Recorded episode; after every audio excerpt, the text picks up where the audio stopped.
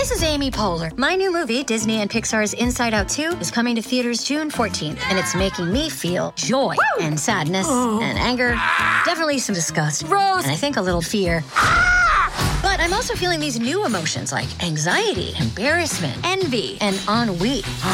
It's what you call the boredom. Okay, that one was weird. It's going to be the feel-everything movie of the summer. Disney and Pixar's Inside Out 2. Rated PG. Parental guidance suggested. Only in theaters June 14th. Get tickets now. We took it all. We brought them to our land. An endless night. Ember hot and icy cold. The rage of the earth. We made this curse. Carved it in the blood on our backs. We did not see. We could not, but she did. And in the end... what will I become? Senua's Saga. Hellblade 2. Play it now with Game Pass. No Jumper, coolest podcast in the world. And today I'm in here with Old Man Saxon. How you doing, man? I'm always good, man. How you doing? Great. I became a big fan of what you were doing during your time on Rhythm and Flow.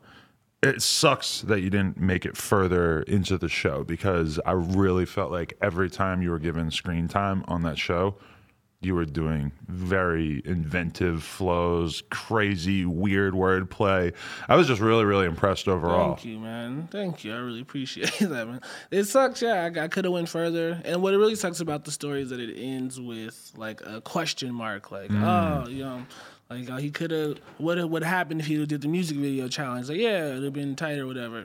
But, and that's kind of the risk when you put yourself into that situation is, you know, sort of like setting yourself up for the chance at winning and also allowing yourself to be vulnerable enough that people might see you lose, knowing that you're going to get a lot of benefit along the way, but also that you're sort of, as an artist, entering yourself into this weird thing where you're going to let all these TV producers contextualize who you are as an artist. Very interesting to me. Dude, the contract for the show was the scary shit to sign because it literally was just like, fuck like legal terms. I can cuss, right? Yeah. Fuck legal terms. It was like, yo, we can edit this footage however we want. So right. Like, even if you do well, like we can say you didn't and all that. So yeah, it was good for me to like.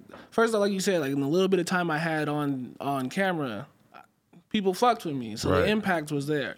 But yeah, it was scary the whole time, not knowing what.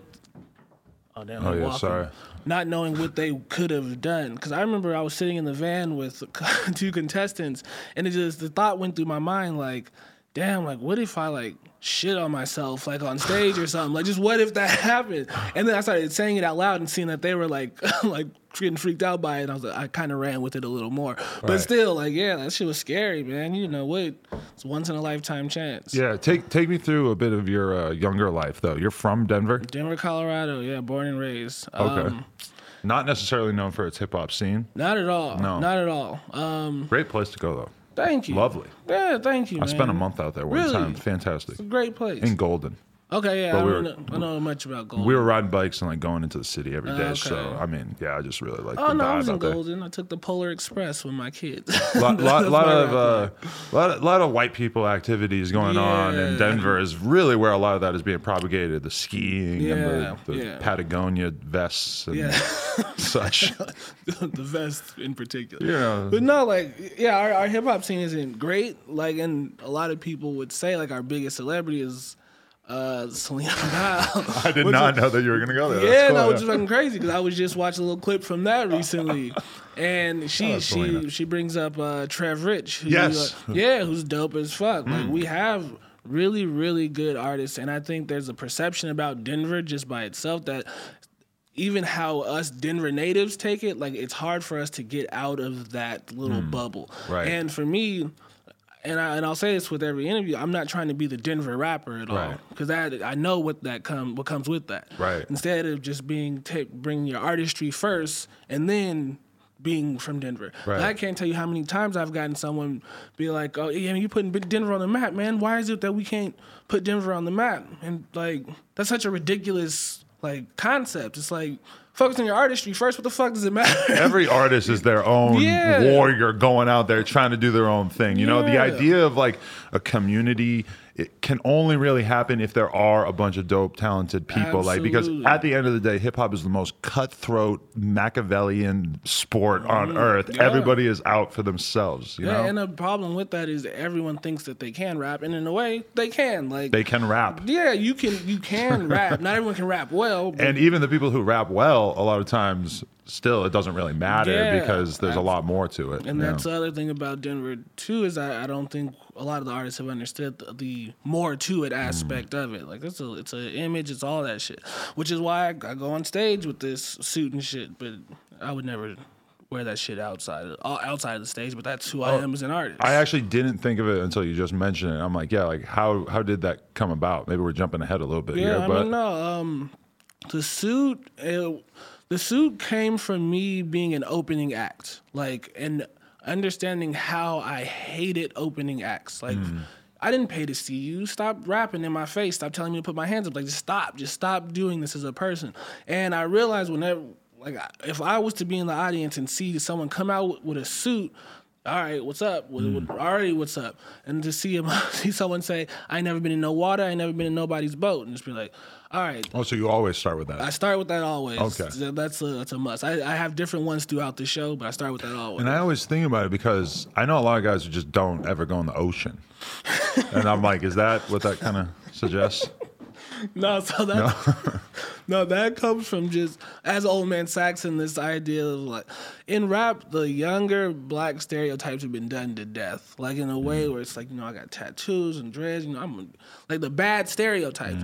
But there's rarely, like, the old man stereotype of black people. Like, all of those, like, little funny quips come from, like, old people in my family who are just so sheltered and, like, have not been on a plane or have not been on a fucking boat. It's just like, that's hilarious to me. That shit is so fun. So I'm trying to, like, play with that older stereotype rather than just the, like, it's very interesting because, I mean, hip-hop fetishizes youth more than almost anything else. And that always occurs to me when I'll have an A&R or whoever hit me up about an artist, and it's a video of, like, a 16-year-old kid with a handgun in the projects. And he's got his shirt off, and he's got some tattoos and shit. And they're like, oh, this shit is hard. And I'm like, I mean, it might work, but it's like, are you really, like, you're okay with this? Yeah. This being your career is that you're just trying to propagate this? It will work. And I think that's, for me, it's never been necessarily about it working. It's, for me, it's the difference between timely and timeless. And this young shit will eventually wear off. I tell this story all the time. The reason I'm Old Man Saxon is because I remember the day Little Bow Wow took the little out of his name. Wow. And he was just like, I'm Bow Wow now, nigga. And it's like, no, we saw that. No, that shit is documented. We saw all of that. Right. Instead of having this, like, persona that you can grow into and you can just be like, nah, I'm a timeless person. So, yeah, the you shit, it's timely. And it lasts for right now. But, like... all the best rappers, the best rapper, Jay-Z, just turned 50 and he's still... We never even really got to see, like, the young-ass Jay-Z so much because even early in his career, he was still pretty grown. He was, like, late 20s. He's always been way ahead of his time. Right. And you just talked to... X-rated, which I just watched that interview. Crazy. Did you? Wow. That was the craziest shit. I never thought he was going to get out.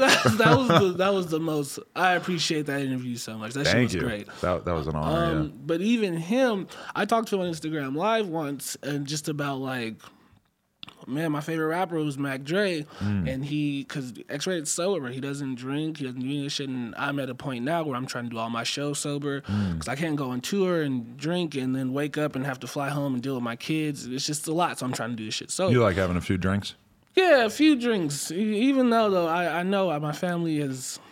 There's addiction in my family, so I just want to catch that shit on the front end. That's dope. But he was even saying, like... Yeah, like Mac Dre, he was tight, but he was young. We idolize these kids, but we don't realize, like, what would happen if Mac Dre grew up. He probably wouldn't still be talking about thizzing and you know, gig and all that shit. She's like, I was Mac Dre. Like, just equated to me. I was talking about, you know, whatever I was talking about. Now I'm sitting here with you spitting, like, amazing game to try to, like, change that. Because it's like... These young rappers, in a lot of ways, are these, like, disposable toy soldiers for the labels to send out there and sort of, like, propagate these you know, unnecessary, unfortunate stereotypes that are super, super marketable. Like if you're a kid who's just starting a random clothing line, like I know dudes who have random ass clothing lines where they do a bunch of different lean graphics or like, you know, weird pill type graphics. That shit is the easiest thing on the earth to sell. I'm actually glad that I'm in a position where I'm high profile enough that I can never get away with it, that I would be called out immediately the fact that I'm propagating some evil shit right there. But as a younger man, I might have fucked with that or whatever. I remember getting a lot of shit for putting pot leaves on shirts back in the day and stuff. It doesn't seem like anybody's too concerned about that now. But yeah, I mean, that is like a question. It's like, how do you go about building a brand that is based on spreading positivity? And one of those things is, like you said, is easier. One of those things is just way easier. Of course, everyone's going to go the easy route to make money. I've been doing this. It took me 10 years from when I started doing rap as a profession to get on Rhythm and Flow. And that's fucking ridiculous. That's way too, like, I pretty much, and I think about it, like, after having kids and shit and then still trying to rap, it's like, you fucking loser. But it's like, no, like, I'm this is the hard route. And if I think of it in those terms, like, yeah, I could at any point be like, man, nah, I'm gonna make a song about lean pills or some shit like that. That's just what the song is. Lean pills. Yeah, that shit would pop off. Yeah. But yeah, it's, one's easier, one's harder. I mean, like, hip hop is an ever evolving conversation about, you know, what is acceptable, what has merit and stuff. And I mean, like, I think of that when I go back and I watch, like, I was watching, like, this old Snoop and Dre video. I forget which one, but there's like a big house party and there's just all these dudes and they're spraying bottles of champagne all over this girl. They just drench her. And that's like the joke in the video is like, ha ha, look at this bitch who got champagne sprayed all over. That's the whole thing. I'm like, that would really not fly these days. Tip drill, all that shit. But that's an interesting point. Just the word evolve in hip hop, right? Because I have this theory that that when hip hop gets stagnant is when it's kind of feeding off of itself. So they're the first, I tell this story a lot, but Grandmaster Flash, when he first, and I hate starting with Grandmaster Flash, but Grandmaster Flash, you know, it's like, oh, who's this old nigga? You feel like you date yourself a lot because you brought up Africa Bambaataa on one of your moments on the show? Yeah, I did. I was like, yeah, of course. What's actually another thing that's funny about it is when they asked me, like, who are my influences, and I said Cap Cali and Mac Dre. I actually said X-rated too, but they cut that. I said X-rated and E40. But back to the story. They don't want to hear no underground shit. Nah, hell no. They're like, what the fuck? But yeah, Grandmaster Flash, when he invented the crossfader, that was he's the first person on earth to go, you know, and do that shit. That background came from him being an electrician. So it's these outside influences that made hip-hop flourish. And then when we get to the stagnant places in hip-hop, it's when, oh, man, I hear this dude singing auto-tune, talking about lean. I'm going to do that. Right. And I'm going to put my twist on it. It's like, no, nigga, that's done. Like, that's been done.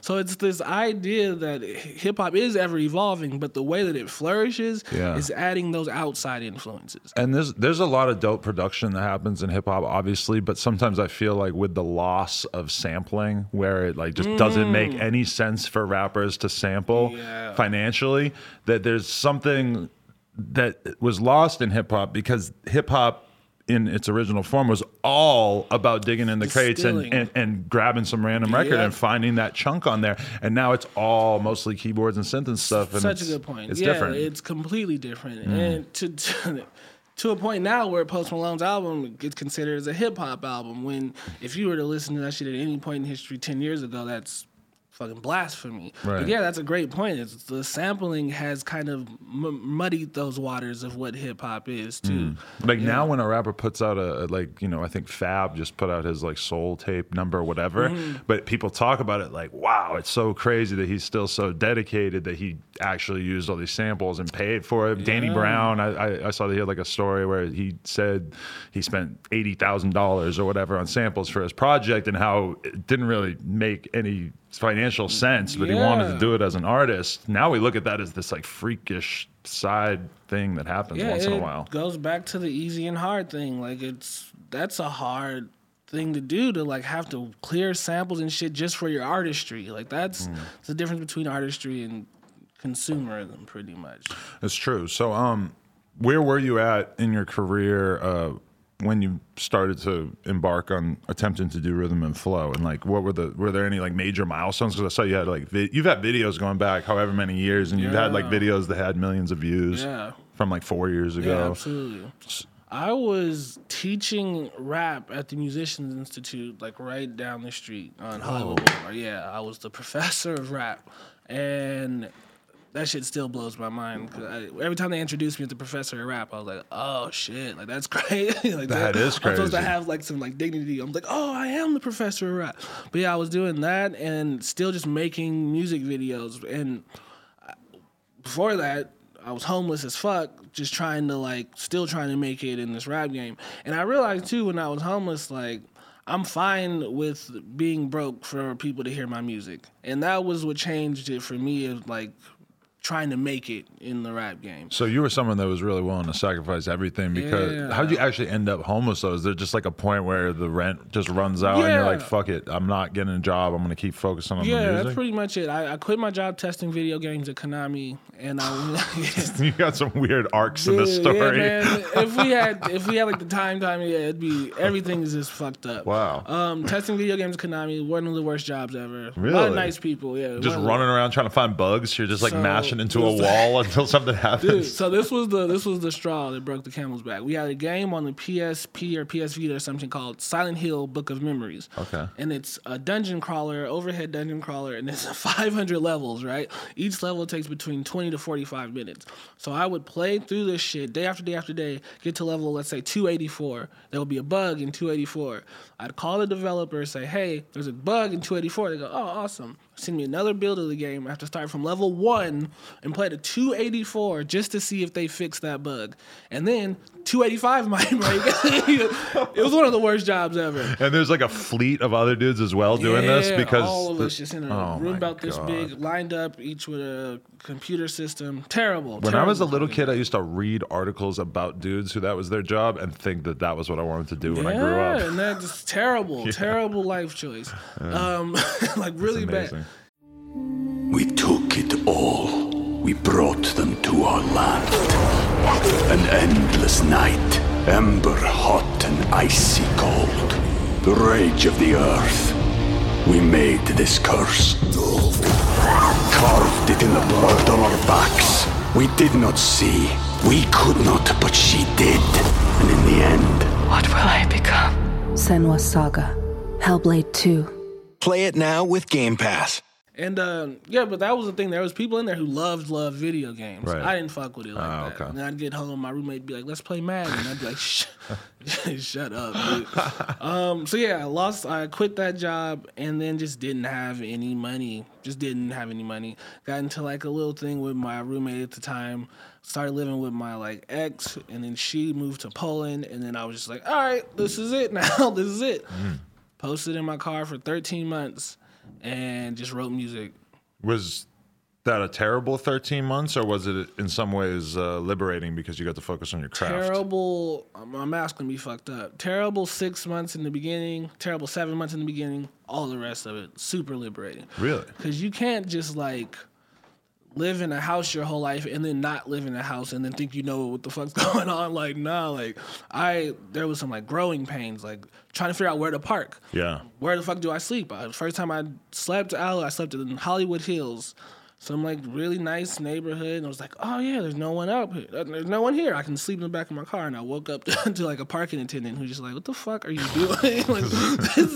There'd be a bunch more people here. Get the fuck out. That is an area where any crime or any disturbance is definitely gonna be noticed. Like, what are you doing? He just was so just like this is disgusted by it. Like, come on, man. This ain't gonna work out here. Why did you think that would work? And then I I drove to like Koreatown, where it's like, hectic. Yeah. And I like had my car broken into 3 times while I was sleeping in the back of it. Like just sleeping in the back, just wake up to like my doors closing. It's like, all right, that's what's up. What? I woke up to this. I slept like somewhere else in Koreatown, like house sitting. Went back to my car. Woke up to 3 used condoms in my car. Just really 3 used ones too. Who bust 3 nuts? 3. Yeah, who busts 3 and just leaves them there like while they're doing the other 2? I wonder if some of the condoms were like defective, or they just like didn't go on right. Try to put it on backwards.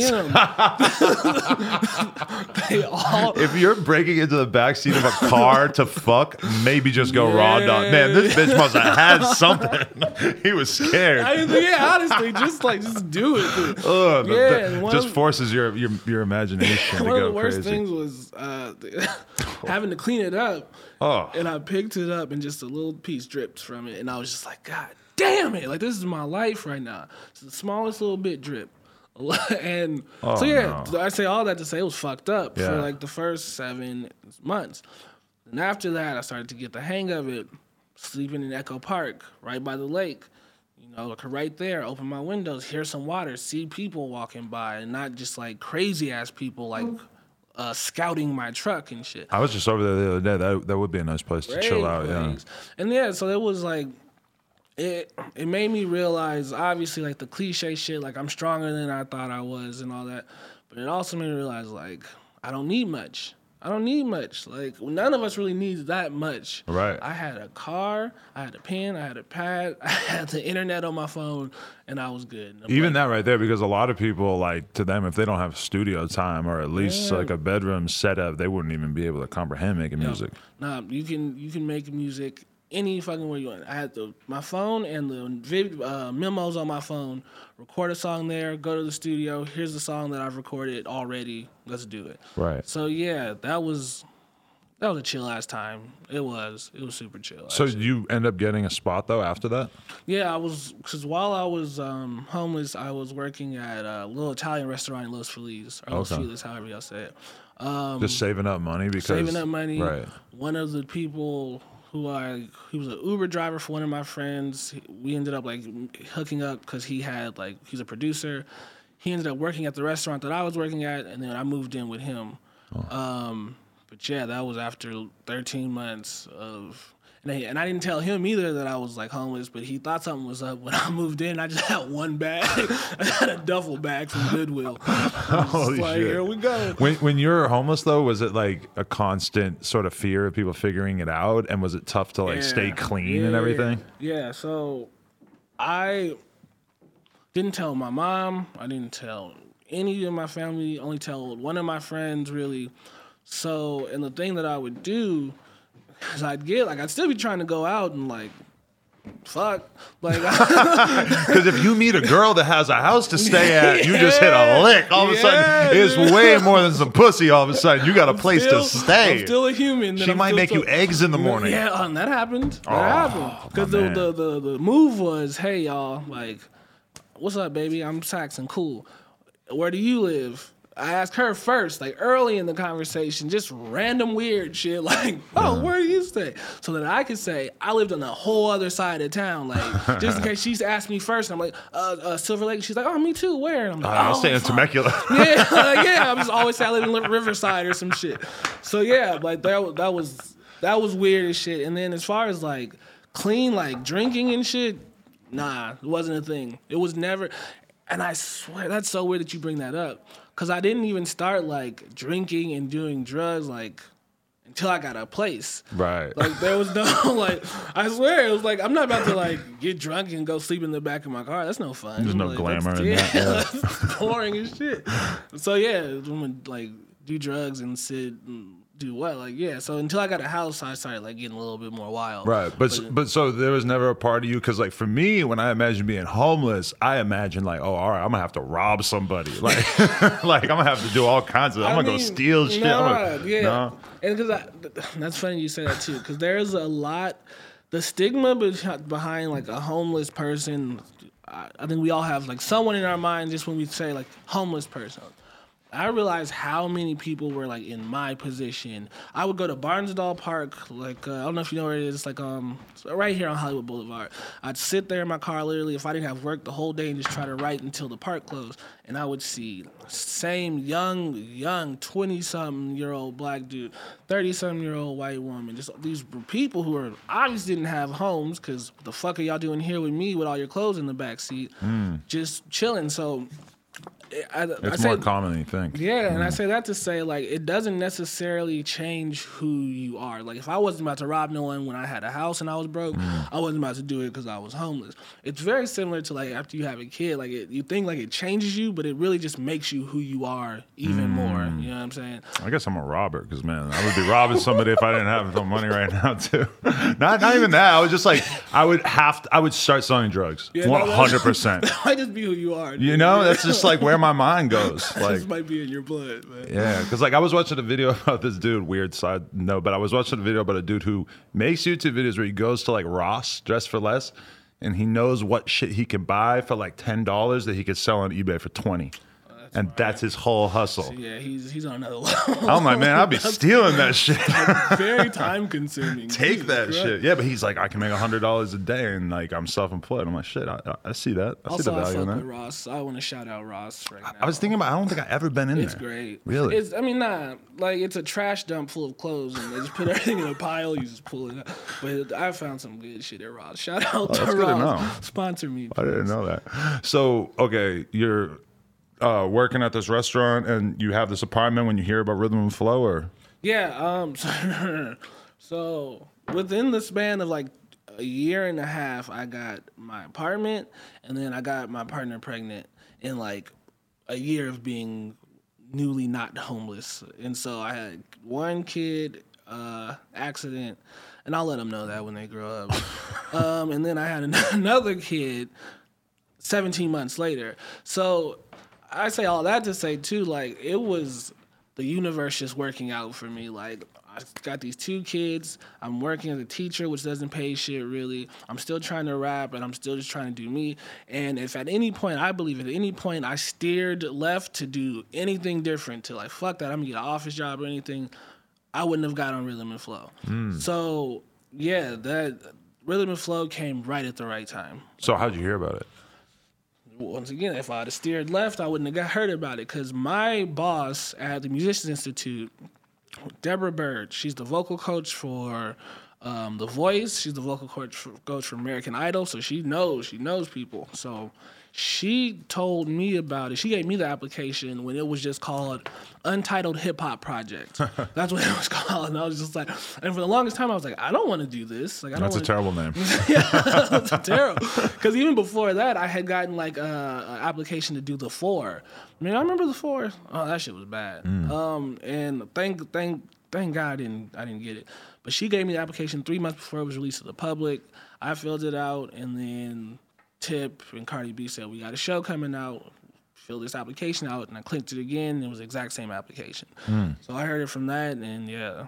And I was telling, because the reason they did it like that, I believe, is if you tell the world at one time, we're looking for rappers, you're fucked. Like, you're like, oh shit, you want some rappers? Here you go. Right. And they're gonna be not a lot of them are gonna be great. So they had like a little select few, which I think D Smoke was one of those people. I think a lot of the people who were probably in the last couple episodes got the application before everyone else did. Okay. Yeah. So to say that like. They sort of maybe had people in particular that they were leaning towards that were supposed to sort of be the stars of the show? I wouldn't say the stars of the show, but they wanted people that they knew could perform. Right. They knew, because it was people, I get a lot of people in Denver like, man, I can't wait till I'm on that show next season. Like, I'm a kill it. No, nigga. We were chilling at our homes, and then a month later, hey, we need you to come perform in front of Cardi B, T.I., and Chance and Snoop right now. You have to be in a certain mindset as a performer and an entertainer to just be like, oh, okay, let's do it. Because, there was people who was, I can't believe it. Like, oh, Cardi B's out there. Like, no. Cardi, and the same energy you're thinking of that, putting that in, it should be like, oh, okay, Cardi B's out here. Let me do that shit. Right. And not everyone can do that. So they had their people who they were like, okay, he's performed before. He has this many views on his videos. They have this. Let's get them. Right. Because if we just get a million applications of people who we don't know have it, we don't have a show. So are you going into the show thinking, I really need to go crazy because they have people that they kind of want to push through, so I need to really overperform? I went into that show doing the same shit I did every show that I've done. Like, I wasn't tripping about, like, literally anybody else. If you see, like, the 5 minutes of screen time that I have on that whole show, the only time I'm talking is when I'm performing. So I wasn't worried about nobody fucking else. I was actually like, damn, y'all are really, like, giving a lot of energy to something that y'all don't really need to give energy to.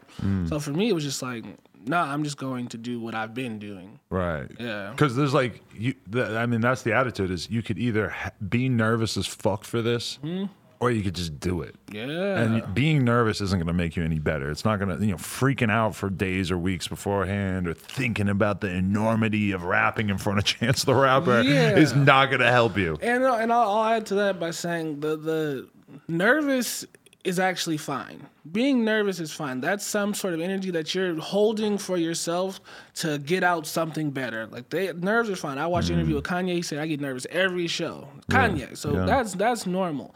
It's the doubt. It's like it's the negative nervous that we're talking about. It's like anxiety to it. That's what it is. It's not the nerves. It's the like, oh, well, what is Chance going to do? You should be nervous. You're about to take something that you made and show the world. Like, that's fucking, that's nerve-wracking. To me, it's like you practice to beat out the nerves. Like, because I could have, if they tell me tomorrow I got to interview Jay-Z, I'm going to be nervous as fuck. Yeah. And I'm going to sit down in front of my computer and I'm going to fucking study Jay-Z for 12 hours. And then by the end of it, I'm not going to be that nervous anymore. You know? That's such a good point. Because I realized too that a lot of my nerves and anxiety came from not being prepared. When I was teaching, like whenever I wasn't prepared for the lesson, I'd be like, oh shit, like what the fuck am I going to say? But once I was prepared, it was like, oh, okay, yeah, you're absolutely dead on with that. Right, like if you go out there and you don't know your rap that well, but if you've done it 300 times in front of the mirror, then, you know, what are you going to do? But I guess that does happen to some people. They get up there and they just forget. Yeah, it's not for everyone. They knew what they were doing.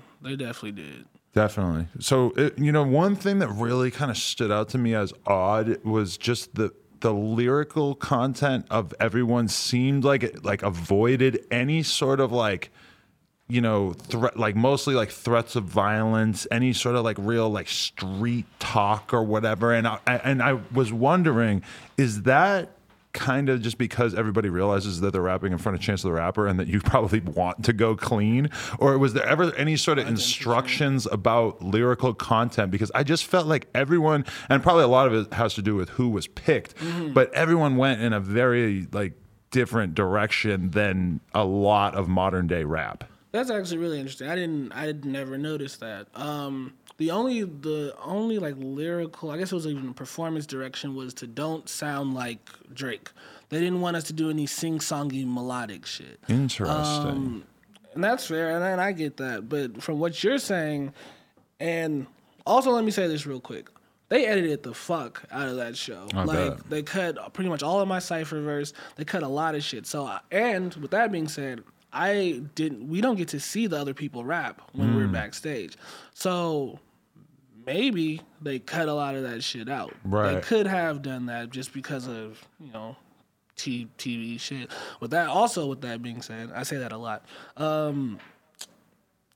Gangster rap's hard to do if you're not gangster. True. It's just really hard. Yeah. The reason X-rated was talking about this, he was like, yeah, people fucked with me because I was just saying what the fuck was happening. Like, it wasn't like I was doing, like, he's like, it's Crip. Like, it's Crip. This is what this is. Like, this isn't like me trying to be Crip. This is Crip. So if a lot of the people, I would assume, most gangsters aren't trying out for reality TV shows. Right. I mean, that's my But like when I just think about what I was watching on that show versus when I do these live streams where people just donate for me to check out their music and stuff, it's like so much of what I get sent on there is basically some sort of like weird emo rap thing where they're inspired by Lil Peep, Juice WRLD, maybe something like Post Malone or whatever, where they're just doing this sort of like melodic thing. It's definitely not about rapping. Yeah. A lot of times there's like a obvious X influence. A lot of times there's people who kind of sound more of like a Take-K or like, even like a Chief Keef type thing.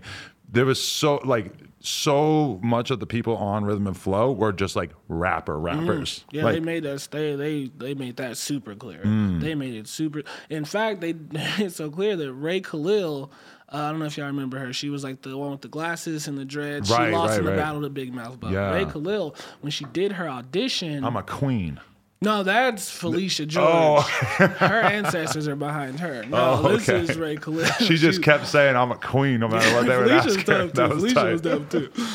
Yeah, Ray Khalil, when she did her audition, like in front of Snoop and all that, she did more of a melodic type of thing, and they said no. Really? She cannot do that. So she had to do her actual audition thing was like something that she just came up with, like, within that 24 hours. It's so interesting because when they tell you, like, don't do, like, a Drake-type thing or whatever, Drake is the most influential rapper of the last 10 years, and that's a conversation I was having with somebody is I'm like, there's nobody on that show that reminded me of, like, a Playboi Carti, an Uzi, a melodic type of thing, and everybody seemed like a real rapper who probably writes out their verses and stuff, whereas when you listen to most rap these days, it feels like most people are punching in. Oh, yeah. It's very much like this sort of like, cerebral, like just sort of off the top of the head type thing. Yeah. Whereas Rhythm and Flow is such a different, if you like real rap, you definitely got a lot of good shit out of it in terms of artists that fulfill that. Yeah, I think modern hip hop today is very ethereal and it's very like you need to hear it on a record. Like that's what like the Post Malone type shit is. And I really appreciate Rhythm and Flow for doing that because they could have had the top four just be like, oh girl, like that could have been the whole top four from like the whole finale. So yeah, they made sure like, nah, y'all better rap. And it's like if you're doing a rap contest, it's like if you put D Smoke up against Playboi Carti and you're judging who's the better rapper, how the fuck are you going to pick Playboi Carti when he's not really doing anything? Like, and his music is huge. He's unbelievably successful, but it's like, how do you really quantify the value in that versus somebody who's really rapping their ass off? And in particular, D Smoke seemed poised to win the whole thing because he had all of these sort of other attributes with the Spanish and the instruments and stuff. It's like, it seems so perfect to make that point of look at how great a hip hop musician can be. Yeah, and I applaud them for having the us just rap because that would have been some bullshit if it was a D Smoke versus Playboi Carti and Playboi did some hype shit and D Smoke came out with the Delicia Keys shit and Playboi Carti won. That would be fucking terrible. That'd be absolutely weird, terrible. Yeah. And I also say D Smoke should have won. Like absolutely. I'll say this too. Whoever wins our battle, I think wins the whole show. Mm. But yeah, D Smoke he's the whole package. Mm. He is a great example of how great hip hop can be. Do you think that the fans, in terms of who you talk to and stuff, because I mean I think he's amazing.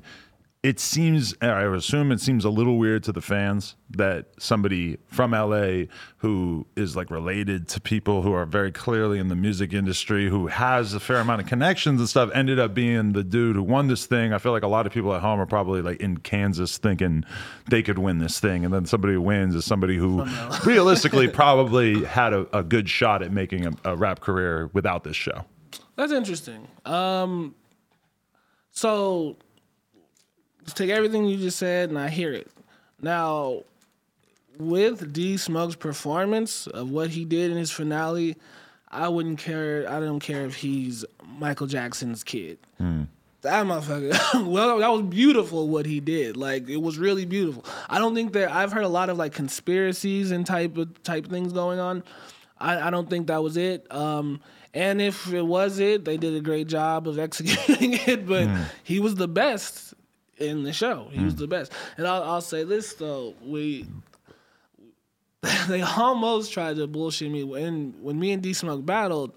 It was like, cool, we battled, yada yada yada, and they didn't know who the fuck was gonna win. And they said, all right, audience, who we've already told, like, this dude's from Inglewood, California. All right, audience, we're gonna do like a crowd like participation, like who won. And I was like, no, like, you can't do that shit. Like, he's from England. He's from here. Wow. Like, you can't do that. So, no, I don't think there was any type of crazy conspiracy thing, but Yeah, that was a story that happened that made me. That's interesting. Yeah, because it's like when you watch it too, like sometimes somebody will fuck up in their rap, and then that becomes this big overhanging like thing in that episode of like this guy fucked up his words that one time. But it's kind of like, I mean, that doesn't really make sense to me as somebody who watches rappers in the studio constantly and sees that is what you do is you fuck up over and over. And even on stage, you're not going to have to perfectly deliver your verse. Almost everybody has a backing track. And it's like, I know that they're taking that if they show you rapping for 30 seconds on camera that you didn't just rap for 30 seconds. They could have easily left you fucking up out. I think for all the audience that watch Rhythm & Flow, y'all don't understand how many people fucked up. People fucked up so much in that show, and yeah, you're right. I don't think it was exact science of who's going to be the best rap superstar, and I think they would say that this was their first season. Like, you know, we didn't know exactly what to do, because for me to have to wait until I battle someone to write a song to show you how good of an artist I am is a little fucking ridiculous. It's like doing a game show where they're just making you like jump through random hoops of fire and shit, you know. It's a trivia show. It's like, no, what the fuck did I just do? In your rap career, you will never have to battle someone. Never. You probably won't even have to make a song at someone, but you definitely won't have to battle someone. So I think they knew that they kind of like they could have handled that better, but yeah, it's their first season. I'm not mad at them. Right. Yeah, it's not exact science. Interesting. Yeah, I thought it was super funny too. I'm not sure where you fit belief-wise, but I just love the fact that anyone who said anything remotely like dark or anti-religious at all, that Chance was just, he did not try to hide his bias at all. He was just like, I wasn't fucking with that. Nope. It's just like, I thought this was supposed to be about the music, not like your belief system. There was definitely, and I hope this isn't like, man, fuck it. No offense to Chance. Huge fan. And also no offense to Chance either, what I'm about to say, but there was definitely a conversation behind the scenes of like, man, he loves God too much. like everyone was just like, not everyone, but it was just like, damn. Well, I never had to deal with that because I wasn't saying anything like on either side of the spectrum. But yeah, the people who did like test it, yeah, they were like, man, fuck, that's some bullshit, man. Yeah. Even yeah. No, I'll leave it at that. It was funny as hell seeing Cardi too, because Cardi like at times would just be like, you know, I thought that you're a good rapper, you made a great song, but you just, I can never imagine it playing in the club. And it's just like, why does it have to be played in the club? Not every song has to be played in the club. There were a couple of questionable like things, like, yeah, like that's gonna scare white people. Like, you can't say that. A lot of the best rap music of all time scared white people, and that was a big part of its appeal. Yeah, that was yeah, there was some questionable judgments, and I'll say this too. I was the biggest Cardi like advocate backstage, like because people were like, I don't know if I should say all this, but people were like, kind of like, oh, why? What does she know? Like, what does she know about rap? Well, sometimes she's not even using like actual words. She'd just be like, that song. And it's just, and it's so funny because the whole audience is laughing and so hyped on this answer, and I'm like, she didn't say anything, but I get it. She is kind of charming without really saying anything. I had her back. Cardi, I had your back the whole time. She's rad. I just sometimes I'm watching her like, why are we all falling for this? Well, I know why. It's because no one else could do it. If someone else could be Cardi B right now, they would have been Cardi B. Right. Like she's really one of a kind. That's it. We're falling for a rarity. A lot of the best like actors or like dudes who can carry movies. I don't know if you're super familiar with Adam Sandler, but when I think about Billy Madison, like the shampoo and the conditioner are fighting. It's like when I look back on that now, I'm like, why was this so fucking funny? Because from any actor who is less charming or like, oh, hello, Mr. Penguin. It's like this would seem so stupid, but he's like a good enough actor to pull it off. And that's if you could pull off like dumb physical comedy and like weird facial gesture comedy, then you got it. Yep, Cardi got it. Cardi got it, dude. That's crazy. So you get off the show. Has it opened a lot of doors for you, just in terms of, I'm sure that a shitload of people, like, because for me, I'm watching the show and everybody that I'm in any way interested in, I'm like checking my Instagram to see if they ever DM me. I'm like hitting people up just to, like, I hit you up. I'm like, man, you won that battle.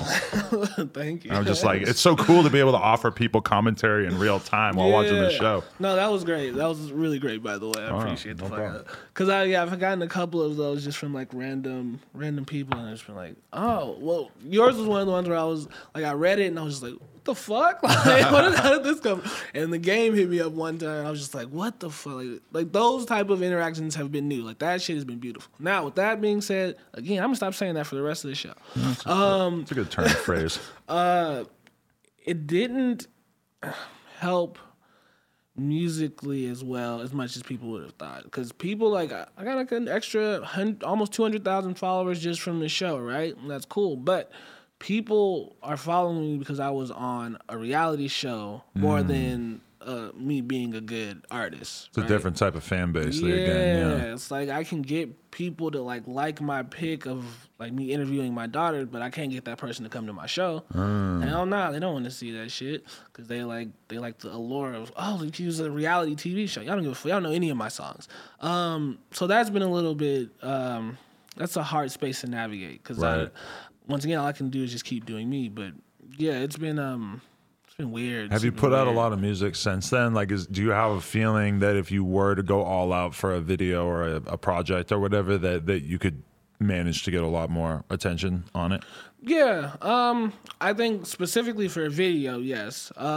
It's just harder for people that don't know you to listen to just your music. Yeah. So if I put a video out, which I will be very soon, I think I'll get a lot of traction on it. But I just put out an album, and it's doing okay, but it's not the same amount of likes that if I put out a fucking picture of me and Cardi B, some shit like that. Do you feel like if you had made it deeper into the show that the effect would be way amplified? Because I've noticed that a few of the people that made it to the final round have like 1 million+ followers now, and I don't know to what extent they might say the same thing about their music now. Yeah, D Smoke, when he put out his Inglewood High tape, I think it charted. Like, really? Because people were down. Like, yeah, we got to see you make your song. I'm a big believer of people like understanding the process. If you understand the process, like you will become more a part of this artist's life. That's the whole problem in rap, is just to humanize yourself. How do you convince people that you actually are the kind of person they should give a fuck about? Yeah, and I think for Smoke and the last four, they got to see them write songs. They got to see them prepare for live shows. They got to see them do the live shows. So yeah, that, for me, the thing that sucks about it, for me, losing to Smoke, is that's where my story ends on Rhythm and Flow, and my name is always connected to Smoke's in some way. It's like, oh, you should have beat Smoke, or oh man, like, it'd have been tight to see you beat Smoke and go to the music video challenge. It's never just like, oh man, no, it's not never. Let me not say that. A quarter of the time, it's me being related to Smoke in some way. And it's weird because you like the guy. No animosity. You're not like, damn, he's a talented guy. Yeah, not at all. That's the homie. Yeah. And I never got, the first time I got to see him rap is when he stood in front of me and said, I look like Steve Harvey. That was the first time I got to see him rap. Dude, I'm a fucking Steve Harvey convert now. I love that guy. Really? He's so funny. I don't know. He's a doofus. You don't like him? This dude said. So he had this like motivational thing, like after his like Steve Harvey show or whatever. And he's like, yo, y'all shouldn't sleep 8 hours a day. That's crazy. Like, the real people who like only sleep like 3 hours. Yeah. So what the fuck are you talking about? Are you like trying to not get me to sleep, Steve Harvey? That's dumb as fuck. Do you remember this thing that came out where he put out a memo that was basically telling everybody who's on the set of his TV show that they're not allowed to talk to him in the hall because he's sick and tired of people trying to vulture his time out of him? See, I'm with that actually. That's so tight. Yeah, I can fuck with that. Yeah. I feel that sometimes where like if I'm backstage at a show and I feel like if I'm not in direct communication with someone for 3 seconds, that someone's going to be like, Big, hey, let me tell you about my SoundCloud. Oh, my God. This is the conversation I had with X-rated about me trying to do this shit sober and having this realization that only reason I'm drinking is for the before and the after the show. It's not for the performance. I've been performing for my whole life. I know I got that shit down. It's this social anxiety, and he said it too. He said, yeah, I got social anxiety too. His for a different reason, because he... he's ready to go. If some shit pops off, like, I'm ready. Like, that social anxiety. He's scared of himself. Yeah. My social anxiety comes from just not wanting to talk to people and hating small talk and, like, that type of shit. So, yeah, man, I have that same... that's where Steve Harvey comes out in me, is just to, like... I don't want to be zapped of any energy before or after or any of that shit. So, yeah, so then I drink and do drugs. That makes sense to me. The final thing I want to say with Steve Harvey, though, is that I watched a shitload of Family Feud as a kid. Yeah. And then, like, I was an adult by the time they switched him out for Steve Harvey on the show. So I had never really seen it. And then randomly on YouTube, I clicked on a video of... like the funniest, like the worst answers. Yeah. And it's just Steve Harvey just mocking these people when they got the wrong answer. And I just immediately like reconsidered Steve Harvey as a person. Got you to convert? Because, you know, when it was Bob Barker was Price is Right. It was Drew Carey for a long time. But who was it before that? Family Feud? Yeah. Louis Anderson was a couple of years. He wasn't the very last one. Then it was the dude from Home Improvement for a little bit. You remember that? Tim Allen? Nah, the other dude. The worst dude. Not the neighbor. His like homie, forget Al his name. Borland. Yeah, it was Al. Al was the host, and then before Steve Harvey, I don't remember. But when Steve Harvey takes over Family Feud, it's just like, you know, it's just such a different breed of comedy. Yeah, and it's just so much funnier to see this guy. I don't know, man. I became a fan as soon as I watched that one YouTube video. I'm gonna get cable and just start watching Family Feud. You're not gonna get cable. No. I would go on that show in a heartbeat, though. That would be the best thing ever. Yeah. You and your family just teaming up. It must be so fun. That's great. So much camaraderie. So yeah, what's your life like these days? And like, what's been going on that's different? Shows. A lot of shows. I'm going on tour. Which is why I'm trying to catch this like addiction thing before I go on tour. That's what the Lunch Juice World. That whole thing happened. Like I never like. There was no, like, immediate, like, connection to him. Like, I didn't really listen to his music or, like, fuck, like, with him like that. But when he died, that shit got me in the way. It's like, oh, yeah, like, addiction and, like, drugs will fucking kill you. Say all that to say. I'm going on tour, trying to do this shit sober. Yeah, that's the main thing that's changed. The price for shows went up and... yeah, so I'm gonna try to make my money off of that. That's dope. You have do you have labels or like management type people reaching out trying to do stuff with you? Because I feel like that would be funny. People who think I could help you with your career. So that's funny because I ran into this dude Fred Coates, who was Juicy J's manager, and we had a conversation just about like, so people have been hitting you up, and I was like, no one's been hitting me up, and he was like, wow, like that's really weird. Like, why do you think that is? Here's my thought. There was they don't know that you can make that money yet. There was some contestant from Rhythm and Flow that had a show, and like not a lot of people came to the show, and that's pretty damning for like you to have this notoriety, success, and do a show and then no one come. So I think one reason is people don't know if you can make them money yet.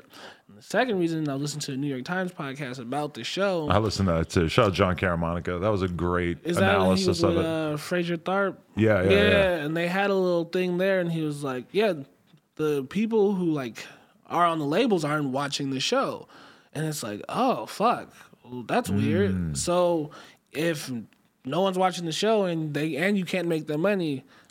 Yeah. TV is just so fucking weird now because it used... like, if this show was on in 1998, then everybody would be tuning in to watch it, and it would be this shared cultural experience, and everybody would remember it.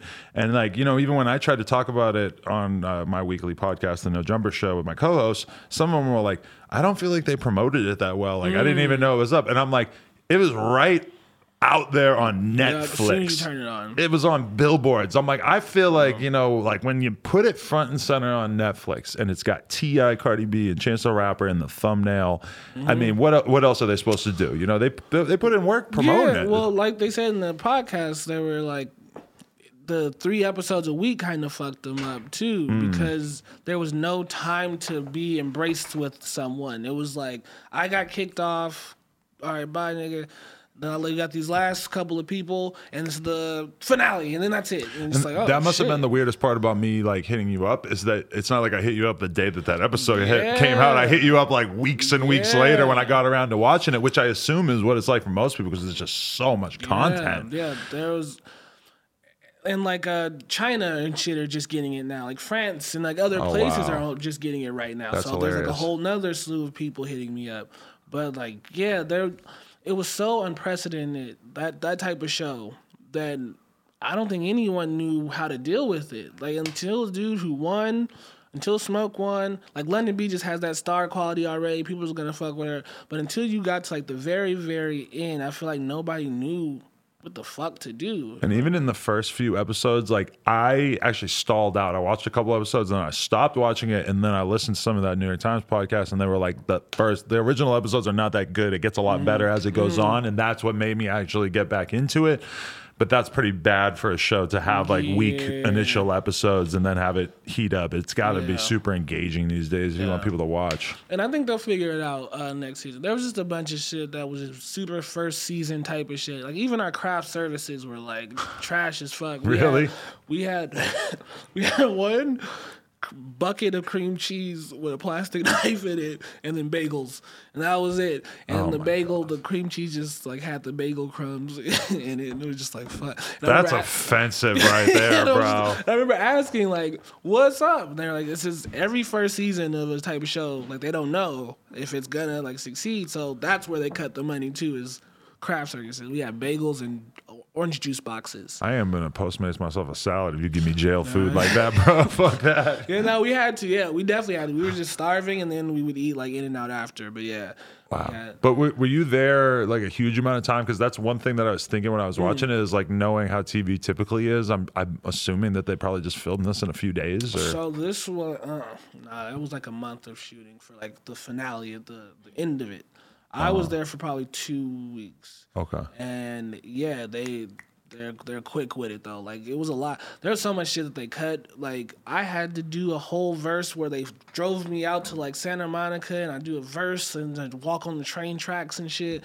And that was like a whole day worth of shooting, and they just cut it. So like fuck, I could have used some of that verse in the battle. Like that's crazy. I really wanted to. Oh man, that's gotta suck I was too. Like, God damn it, man. Holy shit. Line, and it must be so crazy too, because it's like anyone who knows how like Cardi B moves, it's like she doesn't move without purpose. Like her time is so valuable that it's like, you know, average, like when you're shooting a TV show is like everybody's on set for 12 hours. Yeah, you're just doing whatever the fuck they tell you to do. I'm assuming it doesn't really go like that when you have three mega stars who have to be in the same place. You know, there were times, just a little backstory, there were times. So when we first, like the 30 contestants, we make it to LA, cool. And we walk into this like warehouse, and it's King Los, and it's Cardi, Chance, and Snoop. Or Tip. Yeah. And we had to do that like 3 different times because we couldn't get everyone there at once. So we did with Los, and then we went back, and then the next day we had to put on the same shit, and then we did it with like them, and then it was like a whole thing. And there were multiple times where we had to like, oh yeah, like Cardi's supposed to be here. She was supposed to be here like X amount of hours ago. So yeah, that was a whole thing. So shouts out to them because they did it, but it was a production for that ass. And everyone keeps asking too, like, did you get to meet them? Like, no, absolutely not. We got to see them when we did our challenges. Hey, and then she left. And then they're just talking about you. Yeah. It's like fuck, man. Yeah, that show was a trip. Wow. That's crazy. I wonder how you're going to look back on this in like 10 years. I think about that shit all the time, man. That's so crazy. I think about that shit all the time because it's a reality TV show. This shit might age horribly. That shit might age terribly. Jersey Shore. Yeah. The White Rapper Show that they were talking about all the time. And I remember, and it's like I remember watching the White Rapper Show and loving it, but I didn't understand why I loved it so much, and now when I think back on it, it was so well done. Was it? I think so because they were really like they talked about this on that New York Times podcast. But like it was very well done in the sense that they were very open and clear about a white person's role in hip hop, and it sort of explored that. And they had a lot of really funny characters, you know. Yeah. Well, we'll see how this shit ages. Whole thing is, I did my thing. So if the whole thing ages poorly, that is what it is. I doubt my audition. I doubt what I did will age. I think your performance was timeless stuff. Thank you, man. Yeah, for sure. It's actually, it's funny though, because making a TV show, a really good TV show, and making a successful rapper out of the winner of that show are two very different things. Because when I say that I thought that the White Rapper Show was like incredible, when I look back on it, and it's like we're still talking about it all this time later. But who the fuck, like the dude Shamrock won? Yeah, no, but no, I mean, no. It's not like he had some massive career. Yeah, not at all. Yeah, and for D Smoke, I think he has it set up right now where he will have a massive career.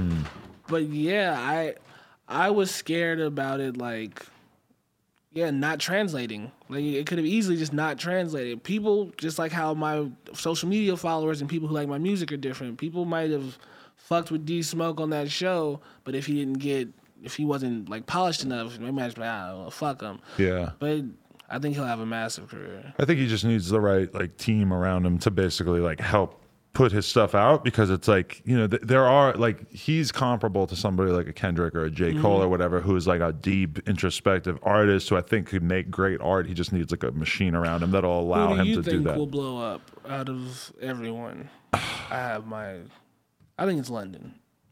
Yeah, I wonder with her. Yeah, I think it's London.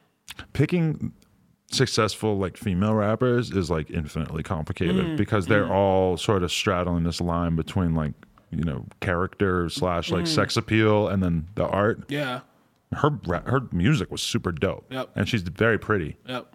You just wonder like what exactly people are looking for, what they need. I mean, picking what rappers are going to succeed is so goddamn hard. Yeah, just in general. It's like a reality show, just in general. Yeah. And then the other thing I'm actually really excited about for the show is there's definitely like a collaboration of people on that show that if maybe 2 to 3 people combined that will make some amazing shit. I don't think we've got there yet, but like there's some people that need to work together on that show that could make some amazing shit. I would love for it to become like a Double XL cover type thing where every year you look at who the class was that came out great. That year, and that's a great idea. You know, that would be pretty iconic idea, if it repeated that much idea. And I think the other thing I'll say about this show too is, for me, the competition has started now. Like, this is when the competition starts. This is very true. You know, like the whole you got all these challenges, do all that shit, cool, but that shit's done now. Who's going to be the one that sticks around the most? And that's where I'm at right now. I'm trying to be that dude. Right. I lost. Shit. But you got a lot more eyeballs on you now, so if you make the piece of content, you got a much better ability to spread that. You know? That's where the shit starts. That's dope. I like that aspect of the show, that it wasn't like, oh, there was no assumption that, or, you know, it would have seemed preposterous if T.I. was like, now you're going to be one of the biggest rappers in the world, D Smoke, and here is millions of dollars and all the riches of the world. Like, we've unlocked your career for you. It was like, here's some money. Yep. Go figure it out. We believe you have a good chance, but you're going to have to figure out yourself from here. No, yeah, well, and once again, I have no doubt he'll make it, but I think I got this shit. I think I'll be the one that sticks around the most. As crazy as that shit sounds, I have that feeling. Yeah, I mean, you're just like a dope rapper in general. Like how would you describe your style? Like, I mean, it's kind of hard to put a finger on. It varies from album to album. Right now, I'm super E Forty, Mac Dre, Bay influence right now. Oh, really? Like, that's just where I'm at. I grew up creatively in the Bay. Like, all of my upbringing, even from X-rated, I was listening to X-rated shit as 6 years old. Like, wow.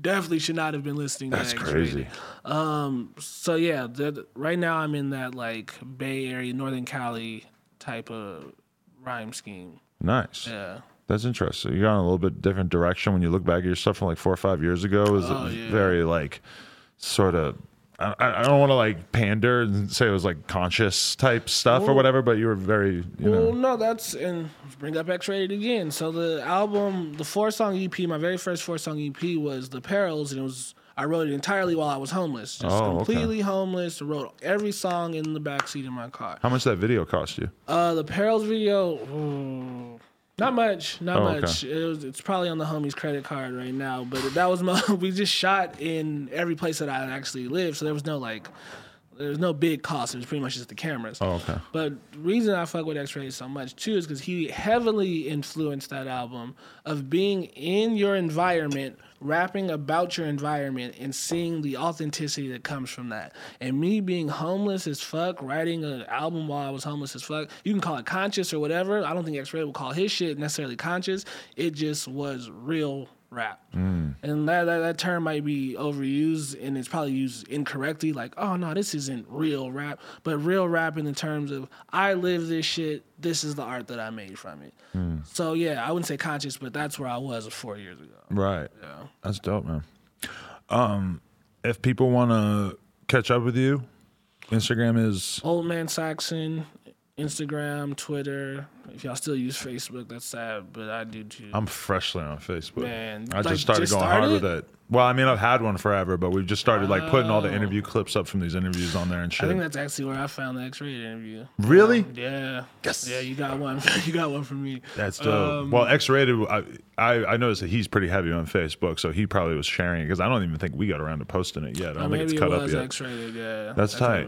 Yeah, I mean, I love a older crowd that you might be able to get on Facebook. Yeah, that's kind of intriguing, because I'm interviewing all these grown-ass rappers and I don't really like get as much credit for it. I'm like, well, the adults are on Facebook. Yeah. Maybe I should go hard on Facebook. Yeah, you get some grandmas too. Yeah. And then Peacock Honey, the album I just released, and I have a show. Y'all won't see this, but I have a show tonight. Sorry. I'm excited to see how it goes. You gonna come? I don't think I can, because I have to stream. I just turned down Dame Dash on tonight because I have to live stream for the people. Yeah. Damn. Yeah. Turned down Dame Dash. Well, are y'all beefing now? No, we're permanently beefing. Yeah. Okay, that makes sense. That makes perfect. I forget sense. That when I tell people that I've like. That I was just like talking to Dame Dash, like I saw somebody I hadn't seen in a while, and then I was like, oh man, listen to what Dame Dash just said to me. And he was just like, you're just texting Dame Dash? I'm like, that is kind of crazy. That's crazy as fuck, man. Yeah. Whatever. Old Man Saxon, I appreciate you, bro. Hey, appreciate you. Thank you so much for coming through. It was a good combo. Yeah, for sure. Yeah. And everybody, if you want to let us know who we should interview next from Rhythm and Flow, which I believe is a hip-hop dynasty in the making. Okay. I wonder if they're gonna have the same judges though. I don't think so. They're not gonna be able to keep. Would. You think they will? Yeah. Jeez. I also love the $250,000 for the prize, because of the fact that Cardi B gets like over $1 million per show. She just gave Offset $500,000. $250,000 is a shitload of money to almost everybody besides the three judges of that show. Yeah, that's real. Yeah, that's. Appreciate you, man. Old Man Saxon, No Jumper, coolest podcast in the world. Check us out on YouTube, SoundCloud, iTunes. Like, comment, subscribe. NoJumper.com. If you want to support, you want to go get my girlfriend's shirt that I'm wearing right here. Oh, that's cute. Boom. I'm gonna go eat some almonds.